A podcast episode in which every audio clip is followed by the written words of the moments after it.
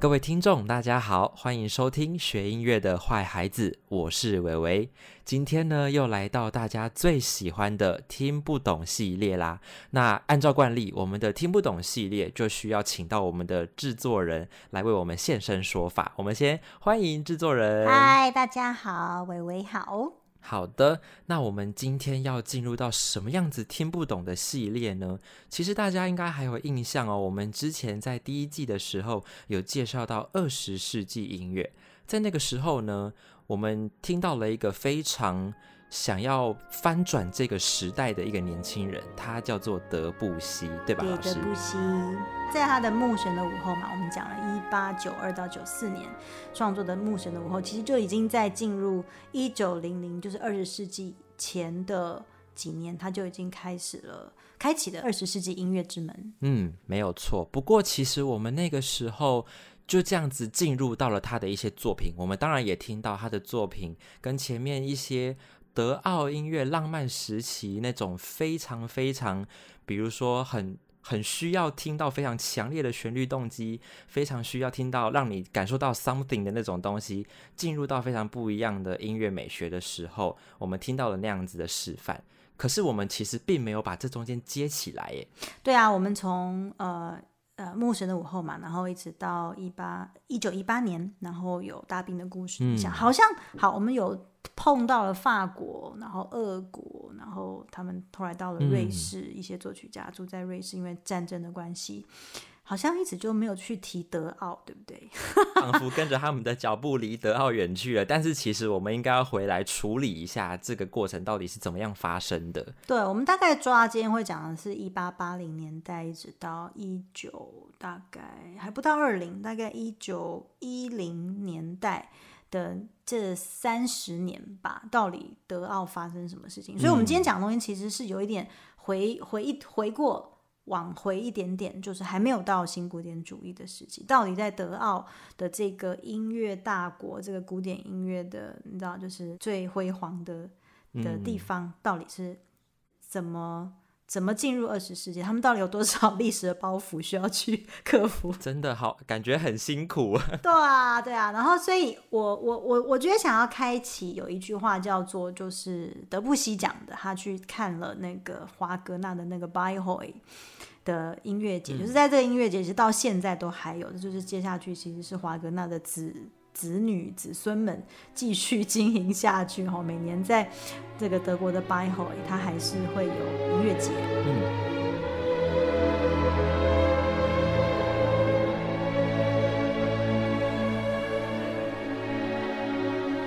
你知道，其实德德布西稍微早一点的时候，他比如说在一八八七年左右的时候，他其实听到华格纳的那个《崔斯坦与伊索迪》哈，《Tristan und Isolde》。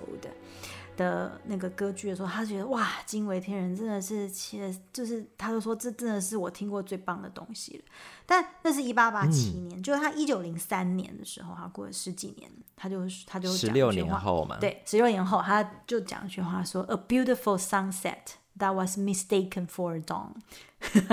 他就说日落对日落跟黎明的差别。他说啊，你们都以为华格纳的音乐就是音乐的未来，就是日出啊黎明。其实它是个，其实是日薄西山。对对对对，这个时代要结束的感觉。对对，所以我们就可以听听，譬如说我现在放给你听，就是呃他的那个崔斯坦与伊索迪，好，Tristan and Isolde。啊，很有名的一个崔斯坦和弦，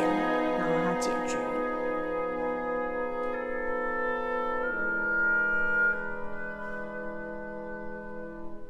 好，然后你就会听到，哇，就是很多好像半音，对不对？然后解决，就是我们那时候讲说目标导向、旋律独大这种很明显的东西。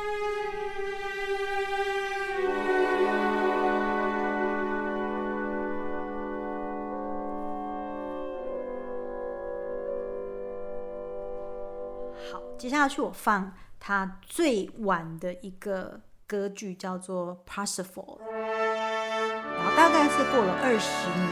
刚刚那个《摧残与伊索》大概在一八五七到五九年的时候写的，然后《Parsifal》是在一八七七年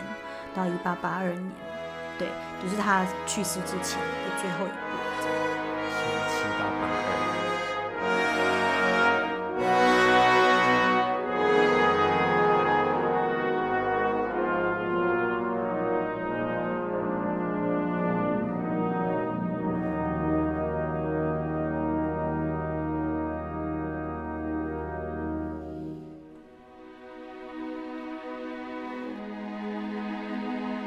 所以难怪你就你看可以感觉到为什么德布西要讲那句话，说呀你们都把那个日落误认为是黎明。嗯，然后，但是呃，跟他同期差不多同期的人是李斯特，然后他的年代呢跟华格纳差不多，华格纳是一八一三到一八八三，李斯特是一八一一到一八八六，就是稍微往前往后，比他长寿个你知道往前往后个五年，对，那也因为他是同辈啦。同辈同辈，然后蛮长寿的，因为你看到一八一一年，其实肖邦是一八一零年，哦，对对，所以他跟肖邦、跟孟德尔颂啊，那那一那一群大家认识的那个浪漫乐派的作曲家，其实嗯他们就是同才，真的就是同才。但你知道肖邦他是一八一零到一八四九，所以他没有办法经历到后面这一段。也许肖邦可以活这么久，我不晓得他会不他会不会做什么改变。哦，对耶，说不定他也会有一些不一样的做法，但我们不得而知了。对，那李斯特他就比长寿很多，他活到一八八六年，所以他后面有经历过这一段，好像哎，大家开始对于这些，好吧，你刚刚说我会讲的，就是听起来都很像的和声，好，他开始有一些质疑了，所以我为我为我放一首李斯特最晚期的呃几首钢琴小品的其中一首，它叫做《灰色的云》，灰云。嗯，给你听，好，然后就可以，我觉得可以颠覆一下大家对于李斯特的想法，说啊都要弹那种很难的钢琴作品，炫技啊什么的。对对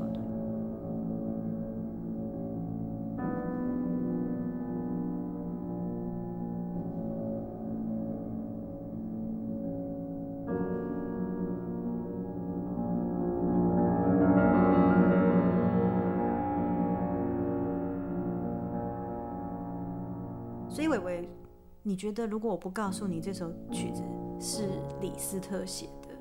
你他也想不到，对不对？真的想不到，因为其实李斯特，我们对于他的印象非常炫技，然后他的一些练习曲集，他的一些作品，其实还是蛮明确的，会有一种旋律的动机，然后会有这种很强烈的那种意念。可是刚刚在那个里面，我听到的是那种，嗯、很像画一般的那种，慢慢在铺垫那个颜色。其实真治已经有点德布西的那种思维，对不对？就是在写场景，对对对，对，并不是靠着一个旋律独大的方法在在在推进音乐这样子。嗯，对，所以你看，同时间这两个人几乎是呃同同辈的作曲家，然后一个就是坚持他的你知道庞大的这个这个 bombastic 的一个 presentation，然后但是另外一个就是哎有有意识到好像我们是不是可以去做别的事情。哦，我再举一个例子，哈，就是呃这首作品。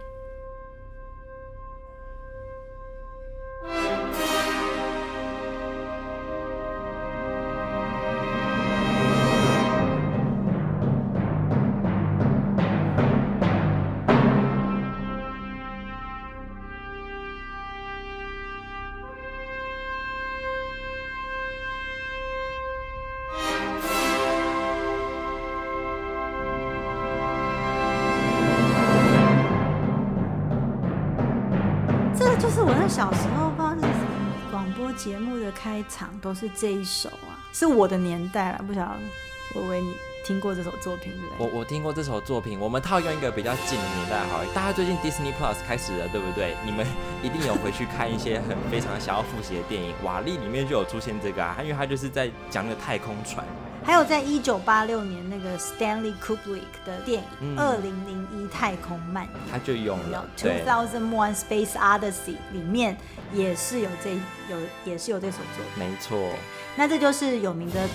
查拉图斯特如是说，然后他的作品三十号，它一首它是一首一八九六年的作品，它是一它其实是一种交响诗，然后呢，呃，这一段是叫做日出，然后这整个教堂是有九个段落，然后这是第一段。嗯，然后呢，我再放给你听他的呃最晚期的 For That Song。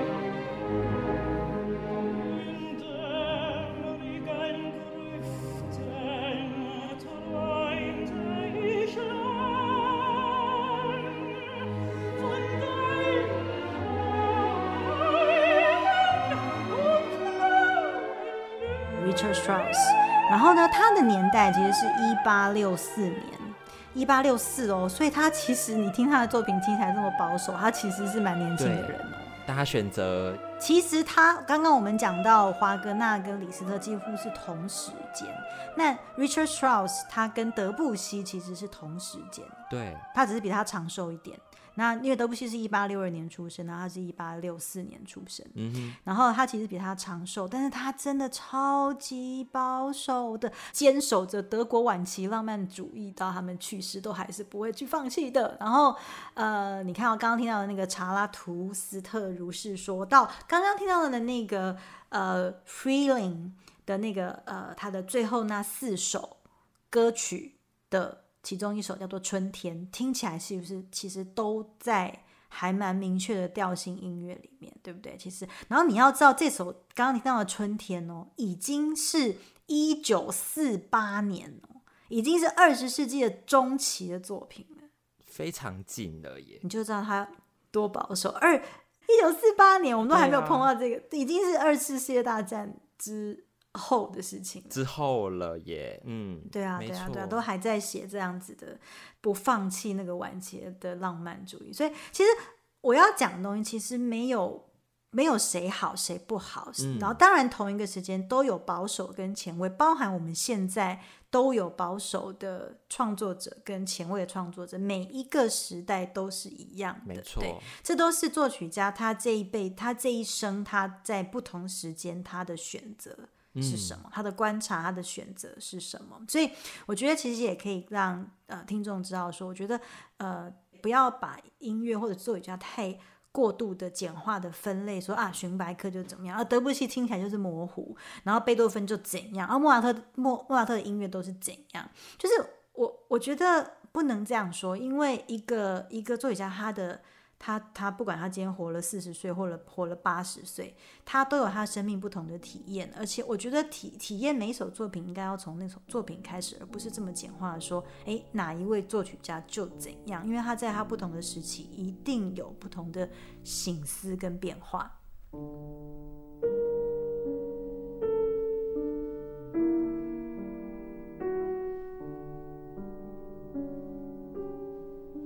所以，伟伟，我想。再回到刚刚那首，呃，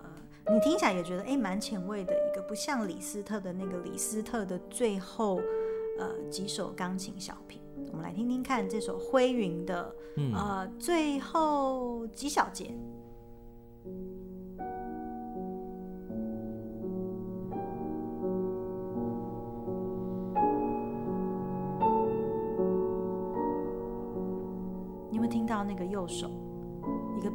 阶，不停的，嗯，不停往上爬的，像那个云一直往上飘。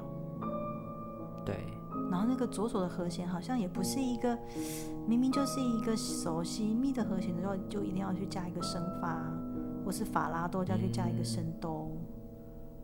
去模糊化它，对不对？听不到一个刚刚像那个 Richard Strauss 的一个这么。清楚的三和弦，或者是 Wagner 这种很清楚的三和弦。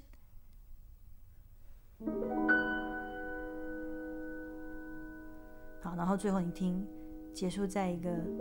拉咪嗦西升发西升发，莫名其妙的一个 九十一十三和弦。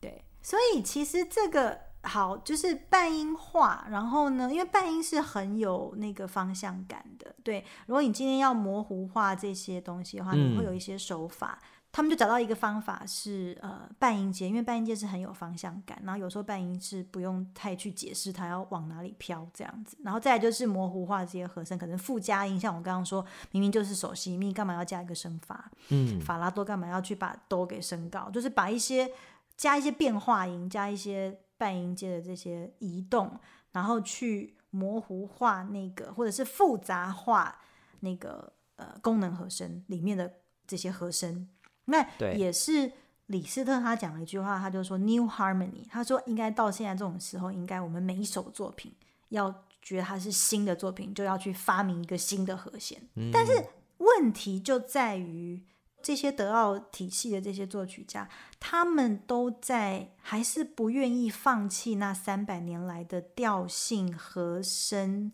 系统，然后只是在这个大小调的调性和声系统里面去让这些和弦越来越复杂，装饰它，然后让它就是一直复杂下去。那这个其实，在在在荀白客这些年轻人的眼里，或是我相信德布西或 Stravinsky 他们反对浪漫乐，他们就说你们这件事情真的是一个很吊诡的拉扯，就是调性音乐，然后你又不要这么明显的听起来是调性音乐，这样就是你到底要什么？那你就 对啊，对，那你你要不要就放弃呀？啊，你又不舍不得放弃，然后你又天到晚把它。这边加一朵花，那边化个妆，然后这边加个帽子，这边怎么样了？然后你懂我意思吗？对，那就觉得他们就觉得哇，干嘛搞事情搞这么复杂？你就全盘丢掉算，就进了无调性就算了，你们又你们又舍不得。我觉得这真的很好笑，因为就很像我今天我想要出门去踏青，可是我现在死命的在我的房子里面种花花草草，我死不打开门 走出去的那种感觉。可是你只要把门打开，问题就解决了，你就跨出去吧，这样。对 对对。对对对，所以你看，像德布西或 Stravinsky 或是 Ravel，他们可以用另外一种完全就是来说，你不用五级定到一级、四级，一定要到五级。你是到底是被什么东西绑住？你是一定要死守这个功能和声吗？这样子，就是你不能就是整个直接出门，就像你刚刚讲，出门去看花看草就好了。对，被这个巨大的历史包袱给绑住了。对，所以。但好啦，真的是德奥，就是你知道，这是我的光辉，这是我三百年来从巴哈到贝多芬到布拉姆斯到华格纳的光辉，我怎么可以这样马上放弃呢？对不对？我觉得是的确是有一些包袱在，不能怪他。然后，但这个时候当然就有一个年，就有一个年轻人，然后他就是荀白克，那也就是在德奥里面声称就是真的把德奥音乐带到二十世纪的一个一个前卫者。好，那那个年代他是年轻人，他是一八七四年，嗯，到一九五一年，那他就呃，在那个时候他就觉得，他他其实早期像《升华之夜》，我们现在可以听听看《升华之夜》。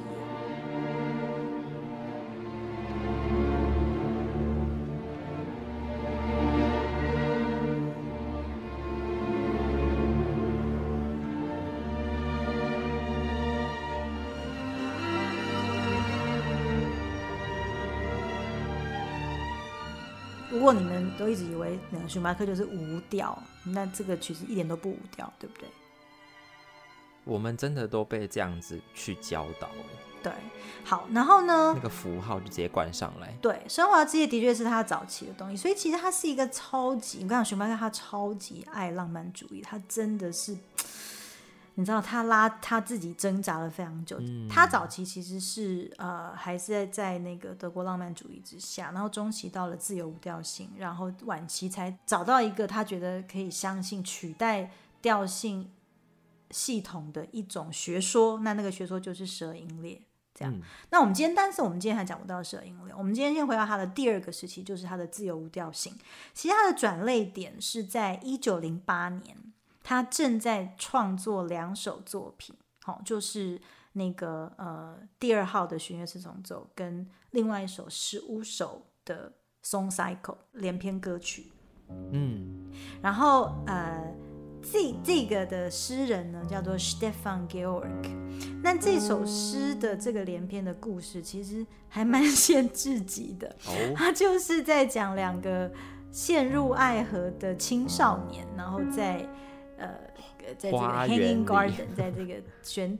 花园里面所发生的一些情爱的事情，这样子，哈，对。然后，但是，但是那个寻白客他就读了这个诗的时候啊，他就讲一句话，就说我马上就中毒了，就是我读了这首诗的前面几个字，我就中毒了，然后我就突然感觉到。我在读这首诗的时候，我根本不用去管这首诗的逻辑、创作的逻辑，然后上下文的对照。我根本在为这首诗谱曲的时候，我根本已经进入了一个狂喜，就是创作的那种狂喜的状态。我根本没有注意到，我还需要去管到什么动机发展啊，然后什么和声的解决，完全不需要去管这件事情了，完全不用管。我已经进入一个。狂喜的那种啊！我听到什么，我直觉是什么，我就可以把那个情爱、把那个画面、把那个空间可以写出来了。我觉得这是描写出来。对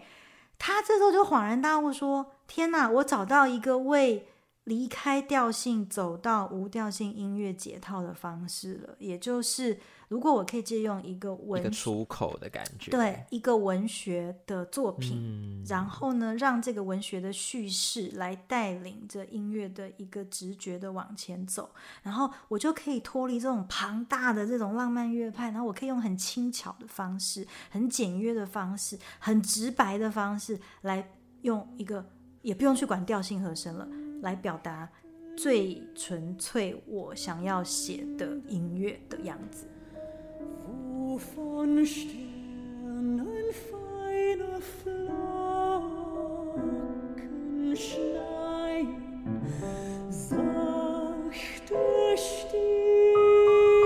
这一首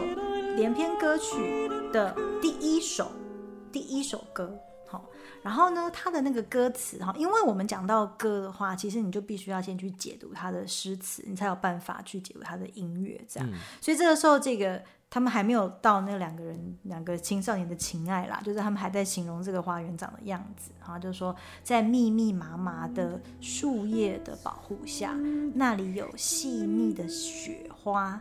从星星落下来，也就是这个密密麻麻，感觉上就是你知道躺在地上，然后往天上看，然后看到那个树叶后面的星星，星星就是星星星的星光像是雪花般透过来。从树叶般透过来，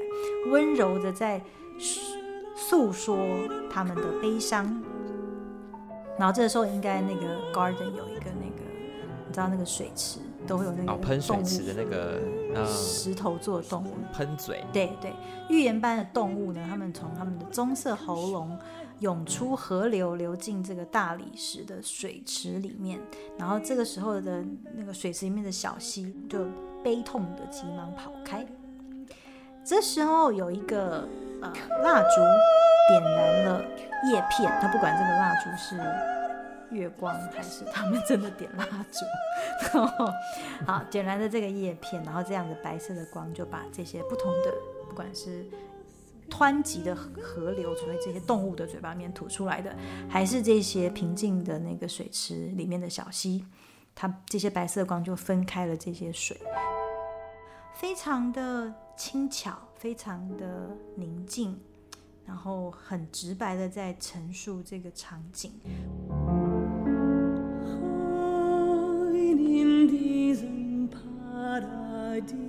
Felsen wechselt ab mit Blüten.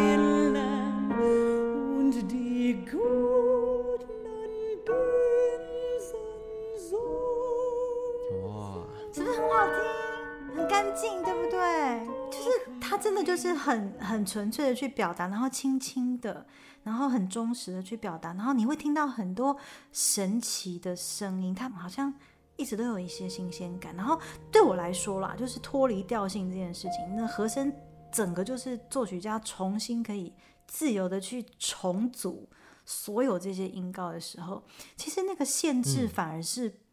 更更不存在，就是我更可以更自由的。对对对，然后我可以非常自由意志的去表达我真的很想要去表达的一个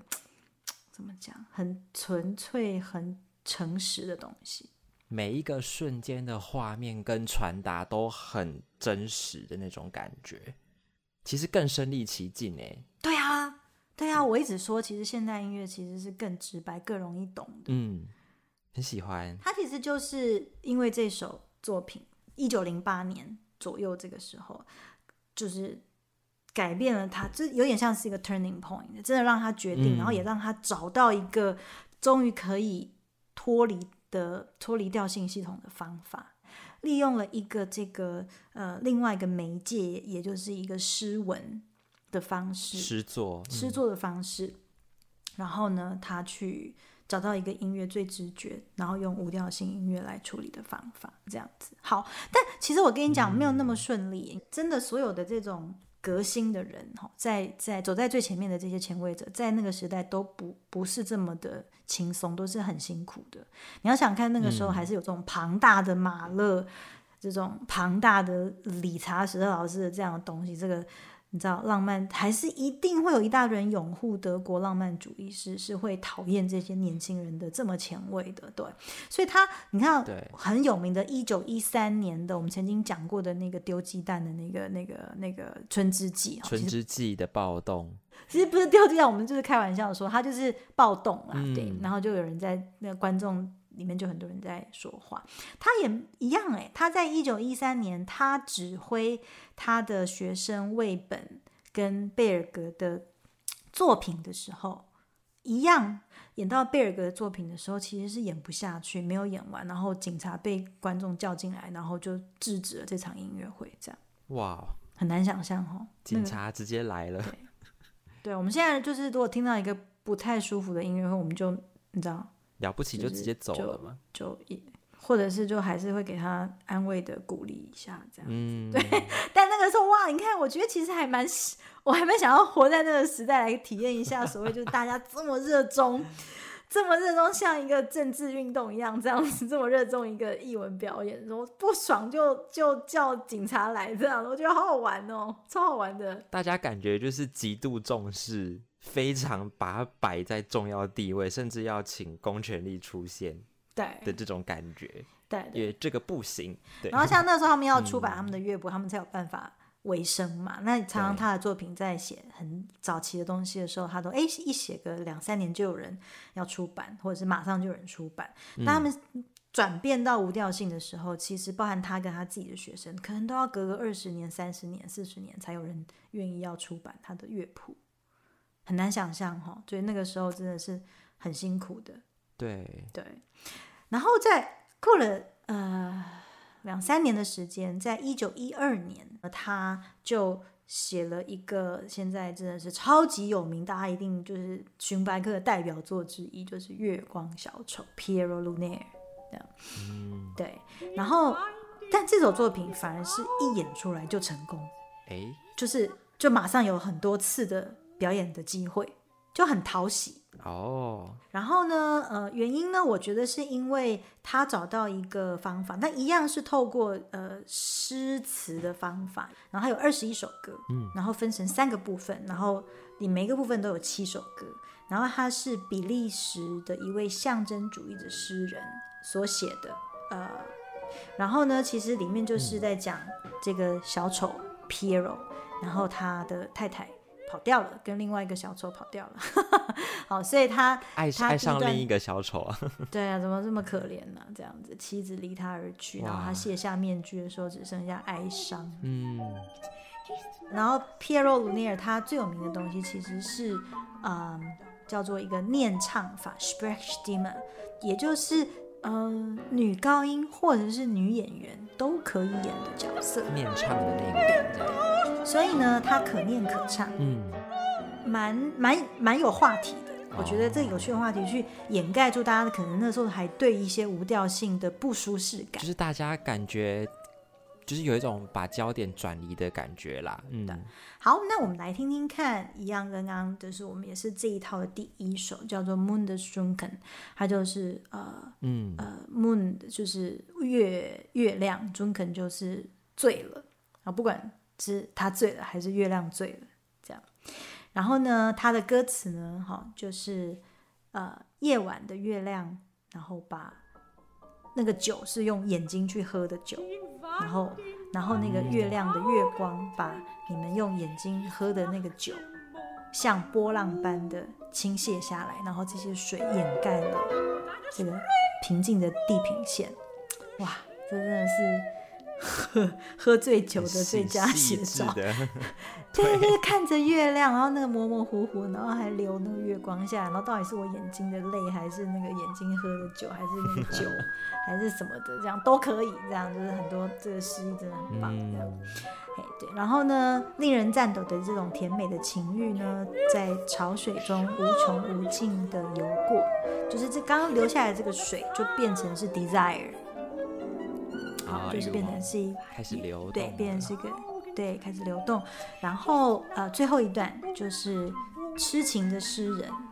不晓得是讲他自己还是他就是一个很痴情的诗人。然后他就喝着酒，然后呢看着恍然的看着天，然后就一直喝，一直喝，就一直喝。然后不晓得是他在喝，还是眼睛在喝，还是月亮在喝。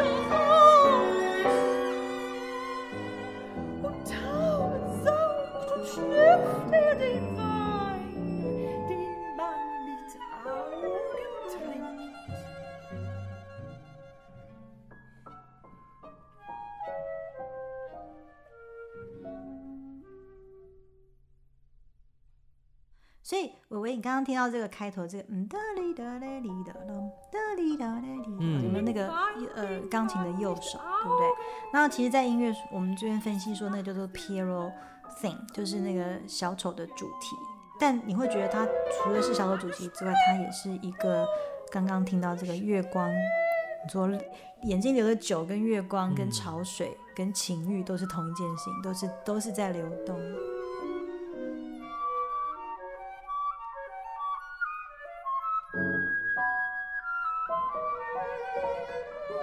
醉哦，好醉哈，对不对？